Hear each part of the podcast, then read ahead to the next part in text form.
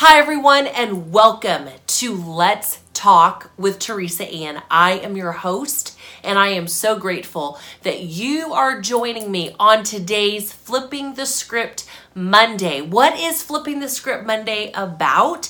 It's about flipping perspective in this life, it's about seeing with a new set of eyes. So, here's what's coming up next on today's episode is focus. Where is your focus.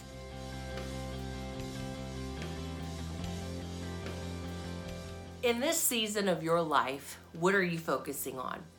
Are you focusing on being a better steward of your finances, being a better parent, being a better spouse, a friend, a child, a student? What is your focus? Okay, so here's where I want to go with this You've answered my question, right? Where's your focus at?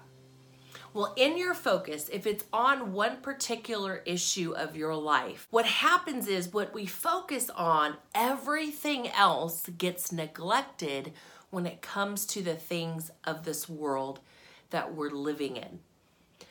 But here is the remedy to that the focus that God has given to us. Focus is actually a tool given to us by Him to focus on Him. And as we focus on who He is, how do we do that? By reading the Word, by seeing, oh my God, look how faithful you are. And not even having to just see the faithfulness of God in the midst of the stories that we read, but even seeing the faithfulness of God in our stories. I bet you have many stories if you really lean in and think about it. Get yourself out of the way and other people out of the way of fogging up the story of God in your life whether you knew him or not, because he knew you and he knows you and he's after you and he was after me even when I wasn't serving him. And so, with that, in Matthew 6, it says, Seek first, first, the kingdom of God and all of his righteousness. And then all of these things will be added unto you. You want to be a better wife? You want to be a better husband? You want to be a better student? You focus on Him. And in the focus on Him, everything else gets taken care of. But when we focus on the one thing we think we need to focus on, everything else, like I said before, gets neglected. So let me give you an example. When we're focusing on the things of this world and how we can make it better, it's all about us and it's about how we can make it better. But in Him, for instance, if He's calling you to do something and you're just questioning it, and you're like, oh, I don't know if I should do it or not. I love what one of my sisters said today. She said she heard someone say, if you are even half, half in on something that maybe you heard, in Him, do it. Be obedient. Step out in obedience because most likely your obedience is not about you. It's about someone else's breakthrough that they don't even know they're waiting on you for. But your obedience is causing a partnership for other people to walk in the fullness of God in some way or another. And I have so many stories on that, not just from my own stories, but from other people's when they said, you know, I don't know why God called me to do it. It didn't make sense. It wasn't something that I would, it was ever on my radar, but I just felt you need to do this. And when I did it, oh my gosh, like it had nothing to do with me, but yet I got to be a part of it. And in that, there was legacy. The legacy of Christ was left behind in that person's life. And now they're leaving a legacy in other people's lives. And it's not just touching their lineage, but it's touching another person's lineage, it's touching another person's lineage. And it's changing the trajectory of their life because focus was on Him and not being honed in on something that needed to change, but focusing on Him as He changes us and transforms our lives, then suddenly we cannot help but see change going on around us because we have changed eyes. We now see with His eyes, we see with His purpose, we see with His plans. We no longer say, God, how is it going to go if I do this and that? You know what? Have you ever done something really great? And man, you're like, next time I can't wait to do it again. But what if the next time God calls you to do it completely different? Guess what that's about? It's about having a relationship with him, but not only relationship because I know people that have relationship with one another, but they don't have fellowship with one another. And that's where the intimacy starts is in the fellowship. The relationship says we are related to one another. But just because you're related to one another doesn't mean that you can relate to one another.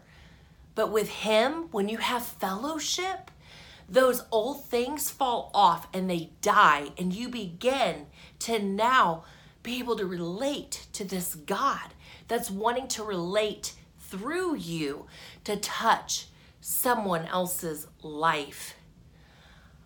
There's so much inside of me about focus. Focus on Him. Fix your eyes on Him. Seeking Him is to focus on Him. It's it's literally saying, God, there's no longer a list called a priority list. See, what we've done is we've compartmentalized everything in life. Okay, so I'm going to put God number one, spouse number two, or family, um, or, you know, God. We, we tend to put church with God, family, work, etc. But when we focus on God, priority list goes away, and wherever we are in that given moment is what gets touched by God. So if I'm with my spouse, he, and and I'm focused on the Father and not my spouse and what he can do for me, but what my God can do through me for him, things change. It's not about what can my husband do for me lately? Because if I go at it with that, he's always going to fail me. If you do that with a friend, they're always going to fail you. And so this life in Christ is all about, I love what Dan Mohler says. It's all about preferring one another over ourselves. Not because we think other people are more important, but we know who we are. And we know the importance that we carry as identity in Him.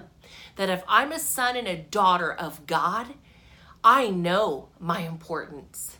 And in that, I can't help but not want others to know their importance and their worth. So now I go from praying for parking favor to now praying, God, help me to get parking favor so the guy behind me can have that parking spot. I know that sounds ridiculous. I know that sounds so minuscule, but if we can start with the little things, what does the word say?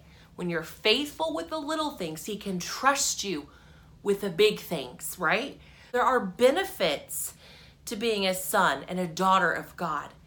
But now, with the favor that I have, I want more of the favor so I can extend it to others. That's the whole reason for the benefits, is so that others can be a beneficiary of what I freely received. I get to freely give. Does that make sense?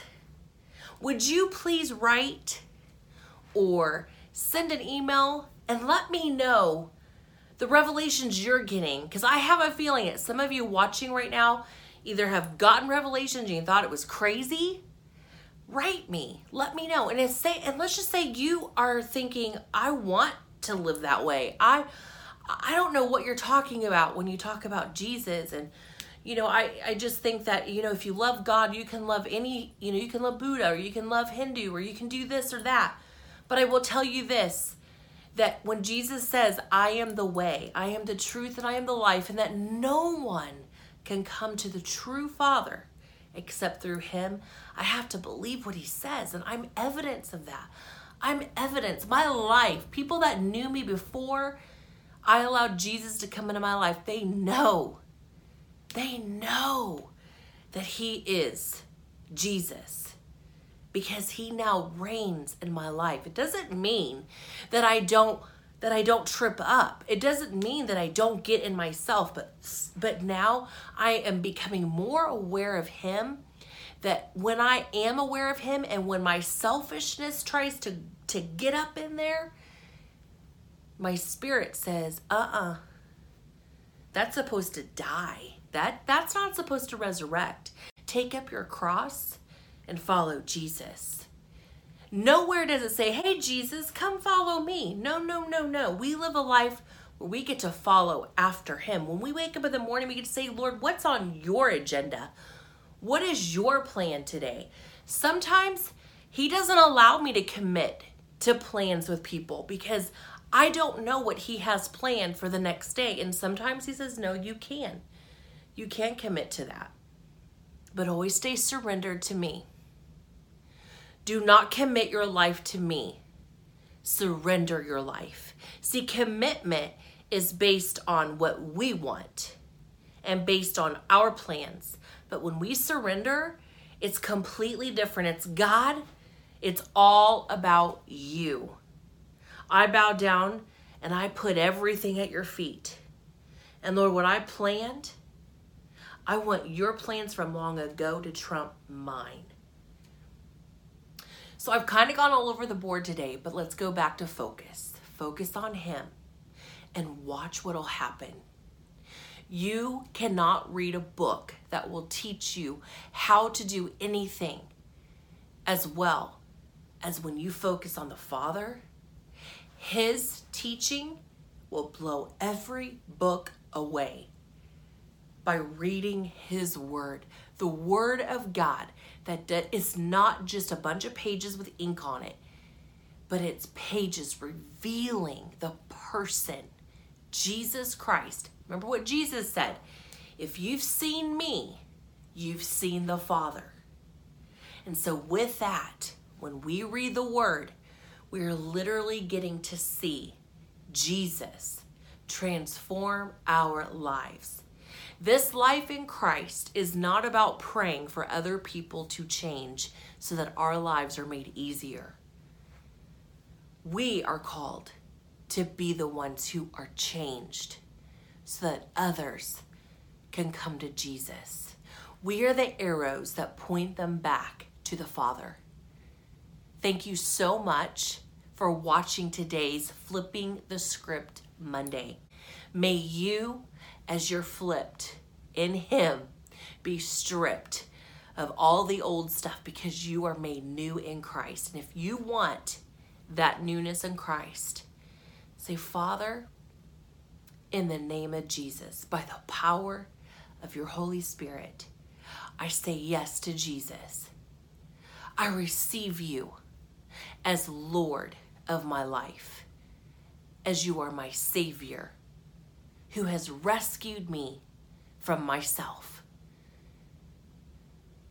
I now am a disciple of you, that I will take up my cross and I will follow after you.